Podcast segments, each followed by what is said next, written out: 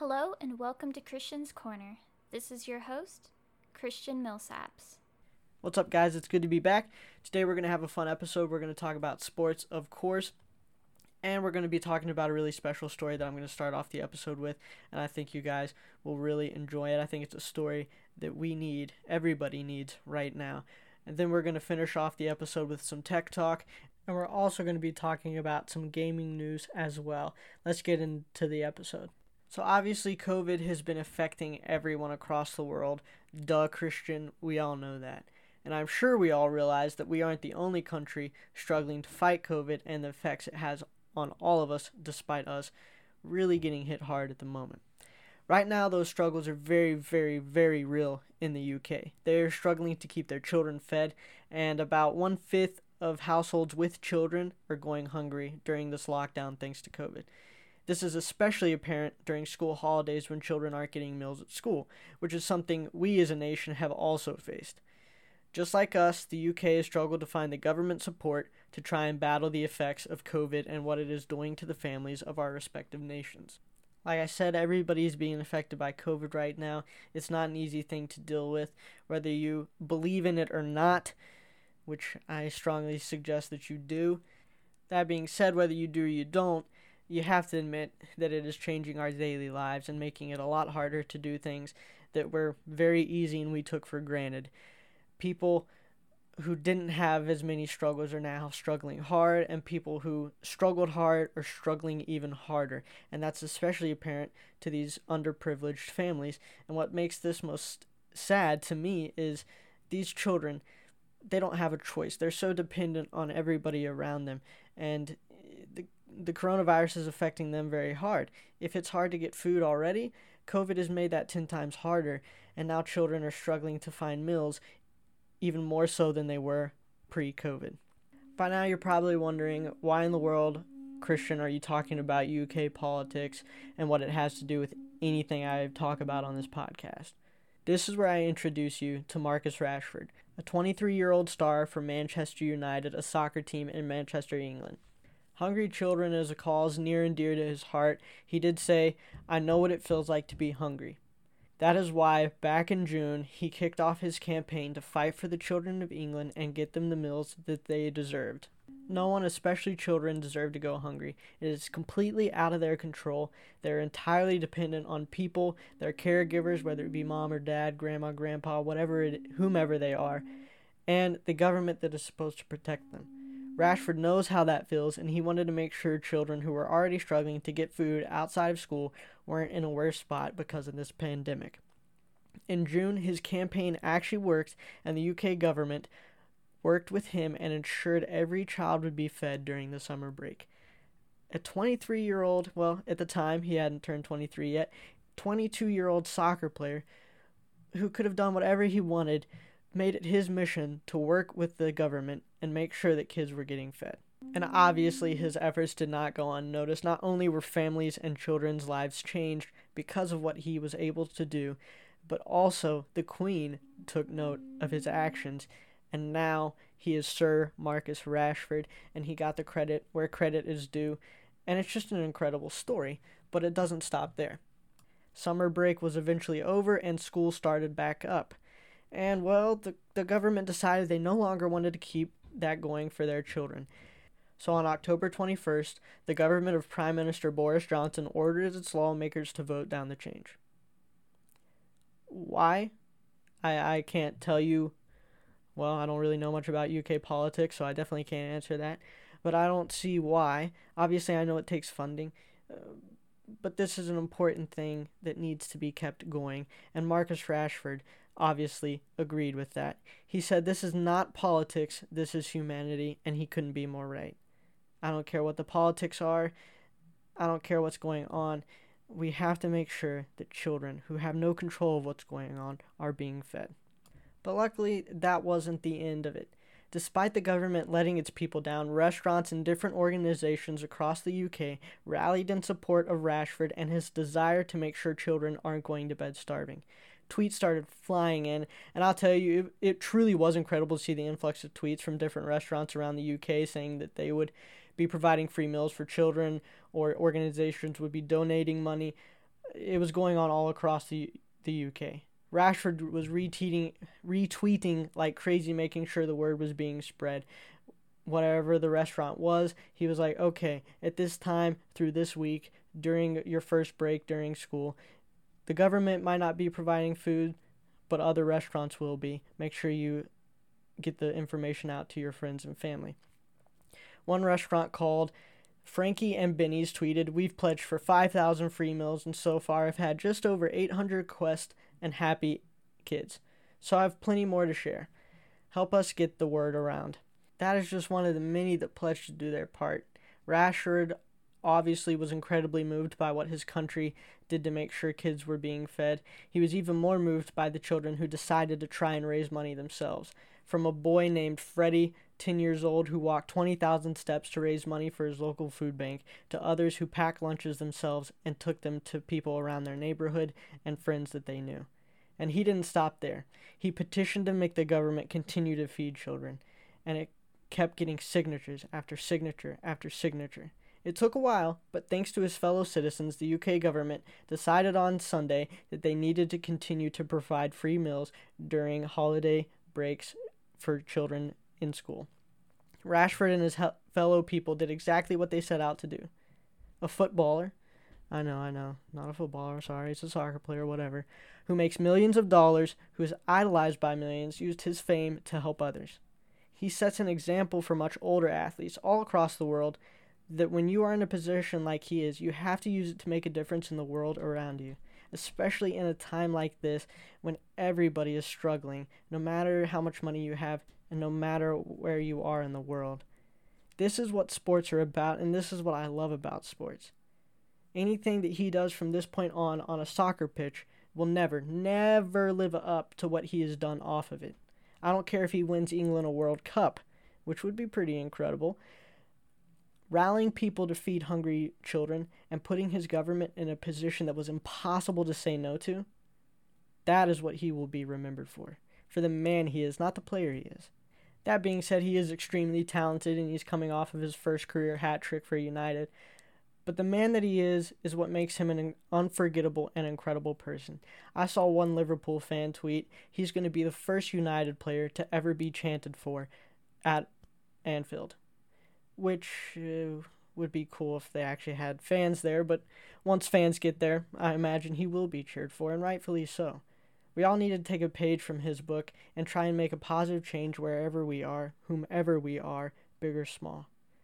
Again, I love sports. I love watching an incredible goal or an amazing three point shot to beat the buzzer or a great touchdown catch. But it's stuff like this that I think this is where sports shine. Even if you don't like sports, even if you don't know anything about soccer, in this moment, you like Marcus Rashford now because he's making a difference and a big one at that. And it's pretty incredible at his age. I mean, the guy's just three years older than I am. I wish I was making a change like that, and I, I wish I was playing soccer at a level like that. But that's neither here nor there. This is what we need right now. More stories like this. There, there's plenty of bad news going around the world right now, whether it be here in the United States or any other country around the world. Marcus Rashford, sorry, Sir Marcus Rashford, has given us something to be happy about, to have hope about, and to just celebrate. Let's make a difference together. Now, on a less serious note, I want to talk about Chelsea like I tend to do, but I love them, so I'm going to do it. Despite making some big transfers that I talked about earlier in a couple episodes, we really started off very poorly. We didn't have an identity. Defensively, we were very poor. We still hadn't made a transition to our new keeper, Eduardo Mendy, who has made a major impact on our team and has helped us significantly eh, just all around. He's more confident than Kepa is, and no offense to Kepa, I think he's still a talented guy, and I think he still has a future. Uh, but unfortunately, I don't think that future is at Chelsea. His confidence is completely shot, and he has just made too many mistakes, and I just think that the majority of the Chelsea fan base just don't even look at him anymore. I personally would love to see him be able to stay with us and, and thrive at some point because he's still fairly young 26 and that's pretty young for a goalkeeper. I mean, they can play well into their late 30s, unlike other positions in, in soccer. Uh, but Eduardo Mendy has made a major change for us defensively. Lately, we have looked a lot better. We've looked much more confident on the ball. Um, we actually are playing with a purpose, passing with a purpose. Uh, we're a much more fluid team, and Timo Werner is finally hitting the ground running for us. It's been an incredible change from him, starting off the season very slowly, and now he's just banging in goals for us and making a major difference. We flipped the script. Uh, points are coming in. We're scoring goals. We're keeping goals out, and the confidence and the the hope for the rest of the season is very high. Whereas at the beginning of the season, eh, there was a big split between Chelsea fans. Some were hopeful, some were very disappointed. Some wanted to fire our manager, some didn't. I was a, a part of the I don't want to fire the manager because, like I talked about in the last episode, firing a manager, coach, whatever, Uh, isn't always a positive change. So it's very good that we've been able to stick with him and I think he is proving all of his haters wrong. Frank Lampard has really done a great job of rallying these guys together, making better selections for the starting 11. And it looks like tactically we are a much more sound team, which is very exciting because, again, I'm feeling good about where we are. Coming off of a big 3 0 win in the Champions League, and right now we're at the top of our table in the Champions League, and we're in fifth place in the Premier League right now, which is very good. Obviously, we could be a bit higher, but considering where we are at this point in the season compared to the beginning of the season, we were really struggling to make sure that teams weren't scoring.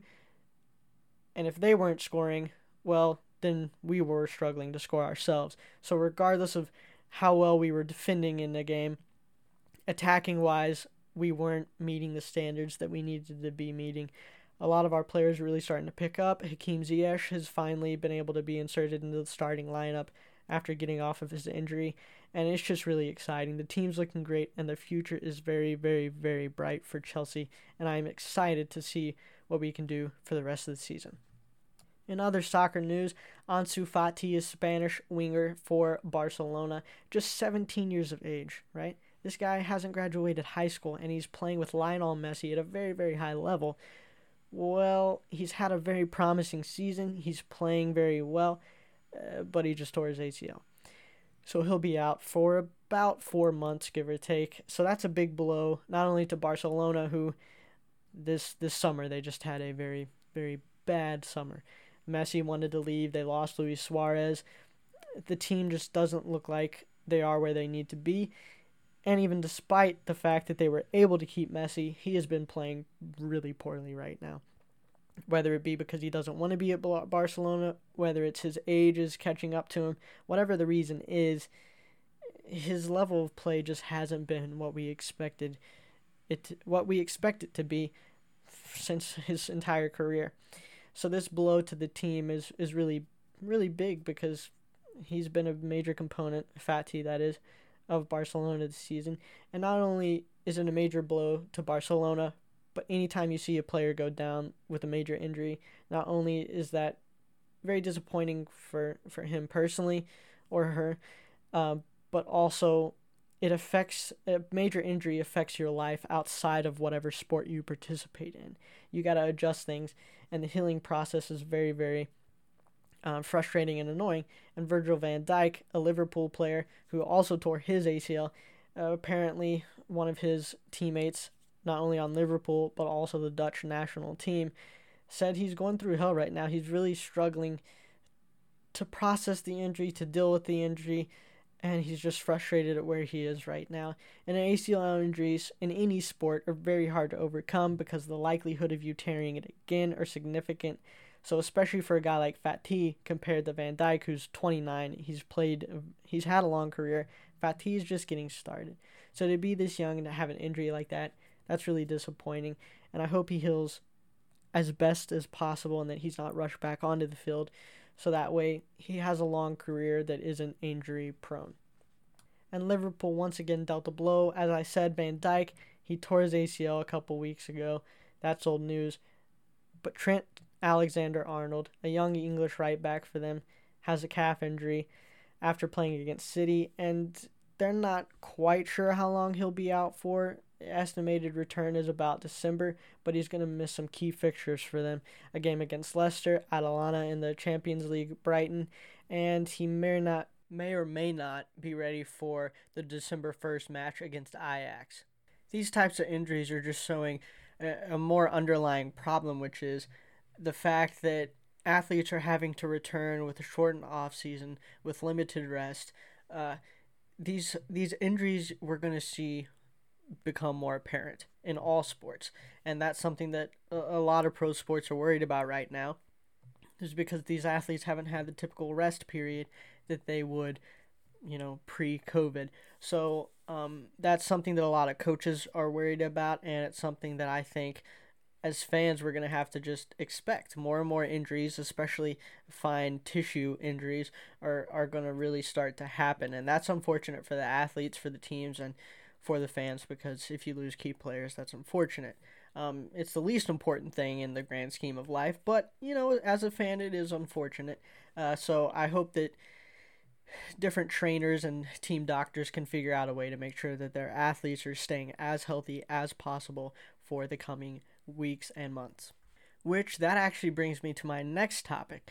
The NBA just voted for a 72 game season, which is obviously down from their normal 82. And the reason they did this, as I imagine you can guess, is to make sure that athletes are staying healthy, that they're not having to play such a long season, and also to make sure that the 2021 2022 season starts at a normal time. Adam Silver was hoping for a December restart for the new NBA season, but that is looking less and less likely. He wants to make sure that all these guys are having the most rest that they possibly can while also being able to start the season at a decent time so that it won't affect next season. Um, well, I guess the season after next season, or however you want to word that or think about it. Either way, I think that's a really smart move 10 games, will statistics be a little different for next season? Yes, but statistics were vastly different for this season, playing way less than 82. So I think it's a good move by the NBA, and I think it's something that, well, soccer's already started, football's obviously already started, but I'll talk about that more because it looks like they might change some things as well. The NFL, that is. Um, it'll be interesting because I think it's a good move. I think it'll make the players not only have more time to rest, They'll also not have to play as many games, but also, again, it'll make sure the timetable for the 2021 season start will be more normal, uh, which would be great because having a third season be affected by all of this would be frustrating for the players, for the fans, for the coaches, and from a business standpoint, I imagine the NBA would would not like that in their bank account. Not like they're taking a big hit in money, anyways. Well, they are, but they're still making an absurd amount of money. So I, I don't feel bad for them necessarily. But I think it's a good move. Now you move on to the NFL. Their season has already started, obviously, but they're running into a lot of problems with staff and players getting COVID. It's really affecting the way that the season is going because games are having to be postponed, key players are missing out. It's just a mess right now, and they're not doing a good enough job. Obviously, the NBA is a special situation. They were able to play the entire playoffs and finish off the regular season in a hotel. The NFL can't do that. You can't have a bunch of football games going on in a hotel. That's just not sustainable. It's not possible. But it would be nice if they could get their players to take it a little more seriously for whatever reason these guys are contracting COVID at a high rate you, they have to do a better job of managing. And since they haven't so far, they've already had a meeting this week that they decided that if the regular season is voided from here on out, that they will add two postseason teams to make it a little more, I guess, fair is the thinking. Um, because right now it's still wide open. We're we're just halfway through the season. Some teams still we have some clear playoff teams like the Pittsburgh Steelers. I mean, they have not lost a game yet. That's a clear playoff team. But then you've got teams in the middle of the pack where it's it's not very divided right now because again, we've played 8 games.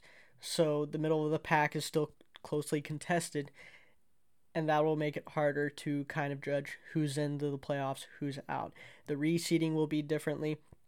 or well, they will reseed the teams, um, and they'll add a team to well, two teams to the playoff format so that it's a little bit more fair for for the middle of middle of the pack teams uh, to have a chance to actually make it to the playoffs. Now, this isn't a guarantee that this will happen or that it will go through. This is just basically a contingency plan just in case they get to the point where they have to end regular season and considering that they're already looking at their options eh, for NFL fans, unfortunately, it does not look good. They're not looking any better at containing this virus. I mean, we're only 11 days into November and already 15 players so far have tested positive for the virus. Now, that's not an insane number, but considering how contagious this disease is, or this virus rather, uh, it's already showing that it spreads very easily through the NFL and players are catching it very easily, like everybody else in the world is. So, we the, the NFL is really trying to be careful with what's going on right now. They've even voted to add an 18th week to the NFL season for any makeup games that were canceled for any games that were canceled so that they could make them up and, and try and finish that 16 game schedule. They've already canceled the Pro Bowl, which I honestly couldn't care less. The Pro Bowl is kind of boring. So they're they're really trying to make sure that they are fitting everything in that they can, everything that is necessary, and adding a playoff team to each conference, the NFC and the AFC. Which is even more interesting because they had already expanded the playoff field to 14 going into the season, again, to make it a little more fair for teams trying to adjust to this crazy new scheduling, to this crazy new situation that we have uh, thanks to COVID 19. So the NFL, they're really trying to make things work, and that's cool, but I don't know. Um, I feel bad for them, but at the same time, I wonder why they're struggling so hard. I mean, you look at European soccer, there's a much broader geographic uh, size, I would say, all across Europe, and they're handling COVID very well. No outbreaks have really happened. Teams haven't had to cancel games maybe a player here or there is out, like Kai Havertz was out for Chelsea for a while because of a COVID 19 positive test. But that's basically it. A player gets it and then he misses some games. The NFL has already had five teams uh, back in October who had to miss, you know, some games or at least push them back because there was just such an outbreak of COVID among the locker room. So it's interesting I don't know why they're struggling so much. I hope that they can get it under control and finish the season normally. Um, but who knows? We'll see. In another NFL news, which this one to me I think is even more important, I would say, even though it has nothing to do with COVID, it doesn't have anything to do with this season, but it's a very interesting, quote unquote, attempt to step in the right direction for the NFL. For those of you who don't know, the NFL in the spring started throwing around ideas that teams would get incentives if they developed minority coaches or executives and then that minority coach or executives executive got hired as a head coach or a major role in, in an NFL front office. But the owners decided, you know, this isn't something we want to prioritize right now, so let's push it back. We're not going to vote on it until later. Well, Tuesday, when they looked at the change for the playoff schedule, or at least how many teams would be in the playoffs this year if more games are canceled due to COVID, they also voted finally on this minority hiring rule. And well, they they passed it. So now they approved a resolution to reward teams with draft picks if one of their minority coaches or personnel people is hired to be a head coach or a general manager.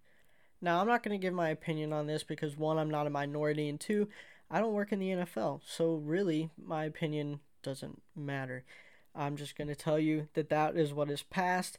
You can decide whether you agree with that or you don't, whether that's progress or whether that's whatever, insert whatever word you think that is. Um, I don't know if it's a step in the right direction. It'll be interesting to see what players, what uh, media personnel say, and what executives and coaches say about this. Minority executives and coaches, how they feel about what this means for them. Is it good? Do they like it? Do they hate it? What does this mean? Um, it'll be again, it'll be interesting to hear those opinions. I look forward to hearing them because um, it's it's an interesting move. Um, I don't personally, I don't know if it's the right one, but I could be totally wrong. Now that we've talked about some sports, I want to talk about some tech, and specifically the Xbox Series X and the PS5. So Xbox released their new console Tuesday, November 10th, and I'm just going to tell you it is it looks truly incredible. I don't own one. Um, one, I think the the the design aesthetic looks fantastic, especially for the more expensive Xbox Series X. It it looks just gorgeous. It's it's minimalistic. It's a more vertically oriented console, so it kind of looks like a desktop PC, but not nearly as large. So I think it looks really clean, and I like the aesthetic. The Xbox Series S, which is the cheaper version, coming in at about three hundred dollars pre-tax its aesthetic is not as nice, but it's 300 bucks. You're getting it for cheaper. Hey, why the heck not? That's probably the one I would go for, even though the other one looks nicer. That's neither here nor there. But the most exciting thing about this are the photos that you are seeing from in-game shots, right? Obviously, developers for of video games published a lot of videos about these next gen video games, but that you always have to take with a grain of salt. You're not always getting actual gameplay, you're getting footage of uh, trailers and stuff, which, of course, the graphics in a trailer are going to look significantly better, most likely, than the actual gameplay goes when you buy the game.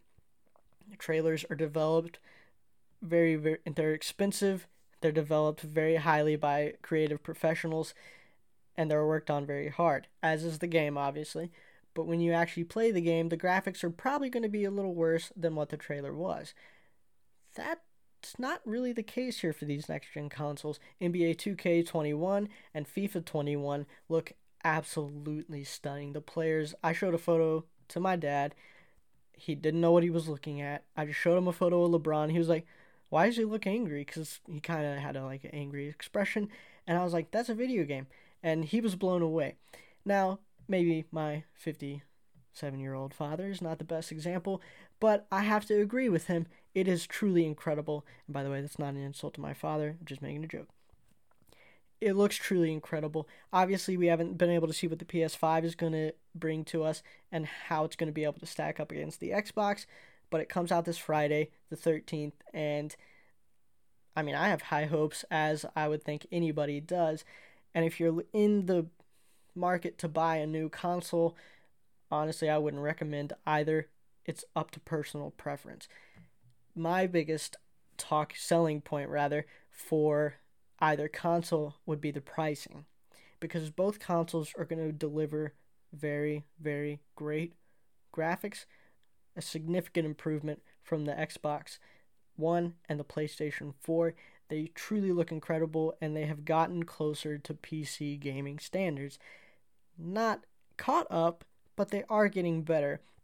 Console graphics have made a massive leap this year and it's it's incredible. I'm really excited to see consoles pushing the breaking point and really trying to compete with PC gaming. Now, PC gaming's in a very particular place. It'd be really, really hard for consoles, regardless of what tech is in it, to be able to compete with a PC when you can make a $5,000 PC and spec it out however you want to.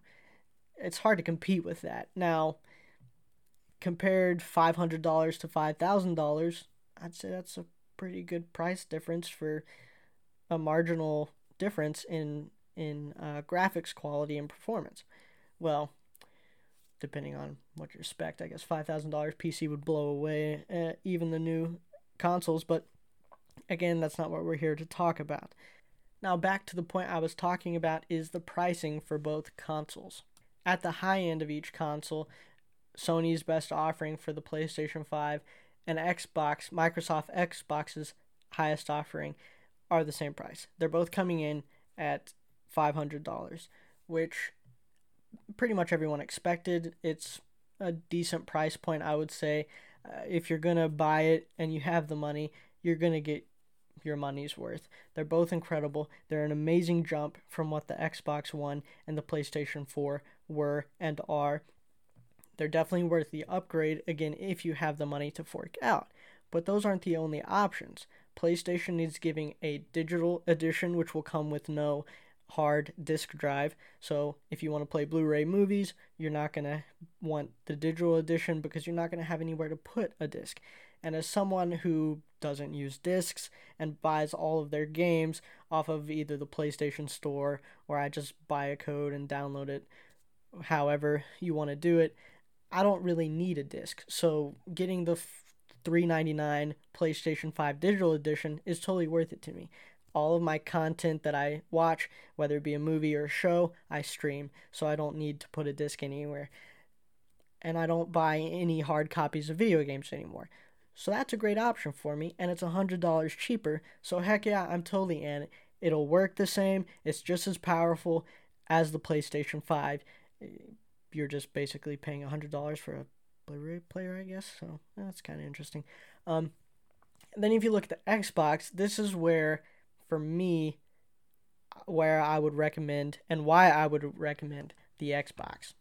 Like I said, the Xbox Series X is going to come in at the same price as the PlayStation 5 at 499.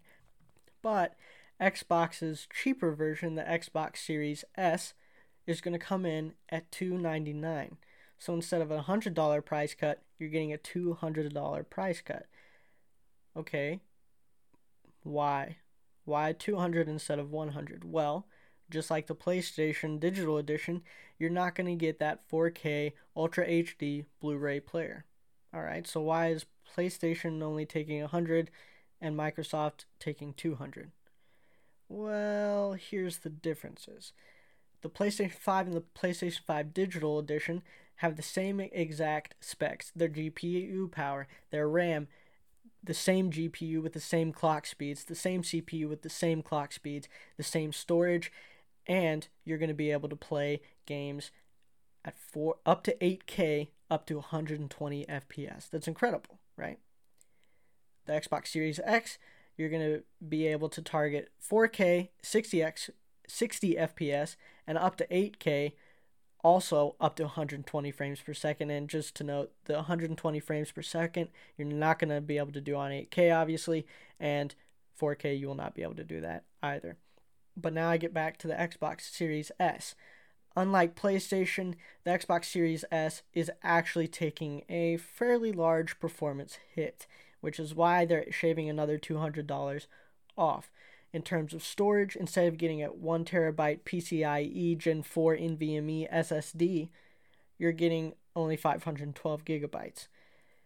So you're still getting a super fast SSD, but half of that storage is being taken away, which means if you want to have a lot of games, you're going to need to buy one of their 1 terabyte expansion cards, which from memory, they're like $200. So would you rather have that 1 terabyte already and maybe not have to upgrade or be have that half of that taken away and then fork out another $200 which at that point you might as well just buy the series x.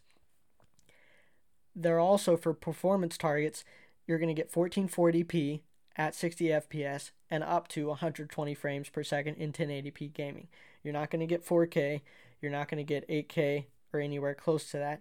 So if you're really looking to play 4K at 60 FPS, the Xbox Series S is not for you. RAM, you're also going to be getting 6 less gigabytes. The Xbox Series X and both PlayStations have 16 gigabytes of GDDR6 RAM. The Xbox Series S only has 10. GPU power, you're taking uh, you're taking a pretty big hit here in GPU power, whereas the Xbox Series X has 12.15 teraflops of power. Uh, the Series S only has four. So that's only a quarter. Sorry, math. That's only a third of the power you'd get in the Series X, which is, by the way, more than both PlayStations. So you're taking a big performance hit. Your GPU is also going to be less powerful by 0.3 gigahertz clock speed, and your CPU is going to be less powerful with only a 2. gigahertz clock speed difference. So, yes, you're getting a major performance downgrade, but you also have to ask yourself what is most important to you. If you're not loyal to Sony, if you're not loyal to Microsoft, and you're just trying to get your most bang for your buck, I'd still recommend the Series S. Because if you're looking at that price difference and you're trying to save as much money, you're probably not worried about playing up to 8K, and you probably don't have an 8K TV or monitor lying around your house. So, only having 1440p, probably not that big of a deal to you. You're still going to be able to play games, all the ones that you'd be able to play on the Series X, with the same amount of speed, with the same amount of performance. Again, you're just not going to be able to run it at 4K. So I guess the performance isn't the same for all games, but I wouldn't be playing at 4K anyways. So for me personally, I couldn't care less that the both PlayStations and the Series X gives you up to 8K. I don't have an 8K TV. I don't want to go buy one because that would cost basically both my legs, and I'm not about that. So 1080p up to 120 frames per second, yeah, Series S would do perfectly fine for me. So if you're purely looking at pricing, I'd recommend the Series S.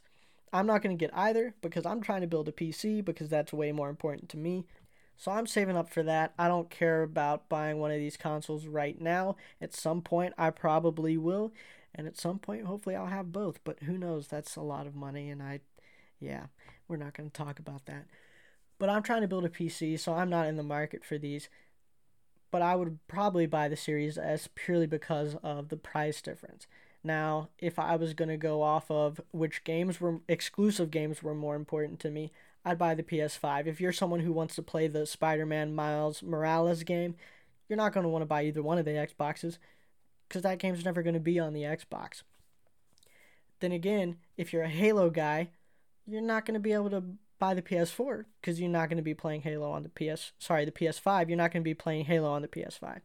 So you also have to keep in mind what game's more important to you. But if you're not loyal to either brand, you don't really care about the exclusive games, then I'd say save a little bit of money. 200 bucks, go for it. You also got to keep in mind though, do you want that 4K Blu-ray player? So there are different things to keep in mind, but from a term from a solely price point, the Series S for me is the winner. Um, the graphics look fantastic. They're still going to blow your mind. Uh, that is to say, though, if you're okay with running at max 1440p, which I would be totally fine with because I don't even have a 1440p monitor, so I couldn't care. But you just want to keep those in mind. Now that we've talked about the tech side, let's move on to the gaming side. The much anticipated title for this year, probably the most anticipated title for 2020, is Cyberpunk 2077, a game that one has Keanu Reeves for people who love Keanu Reeves, and two, the graphics are just going to blow people's socks off. Not only on these next gen co- consoles, but also on PC.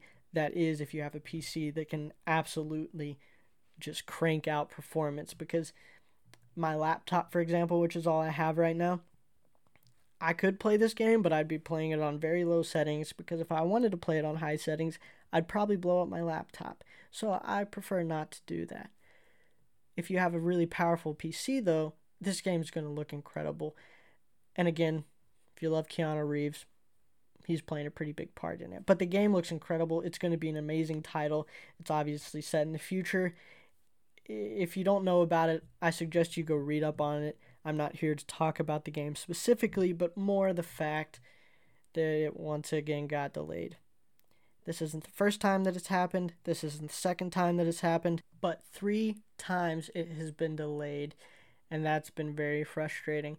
They just recently pushed it back to December 10th, which the first couple of delays, it was not that big of a deal. They kept basically they keep saying the same rhetoric for each delay. The game is finished, but we're delaying it because we want to make sure that we put the finishing touches on. Wait, what? What do you mean it's finished, but you want to put finishing touches on? Well, we just want to make sure that the game is as best as it can be when it's dropped. That it's not, eh, it's good, but we need to release a couple updates to make sure you're getting the best game possible. That's fair. I understood it the first couple of times, but they're continuing to do it, and it's getting a little frustrating. And now there are rumors circulating that the game will be pushed back all the way to January. Cyberpunk, the developers came out and said, no, that will not be happening. December 10th is the date.